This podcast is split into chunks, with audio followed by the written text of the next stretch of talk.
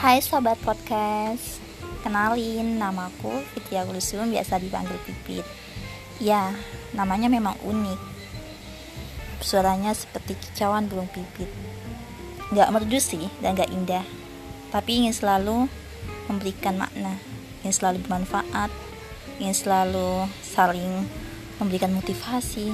Meskipun diri ini masih butuh motivasi dari yang lain, tapi apa salahnya jika kita saling memotivasi? tidak menunggu untuk menerima motivasi, namun juga memberi motivasi. Salam kenal, sampai jumpa di podcast berikutnya. See you.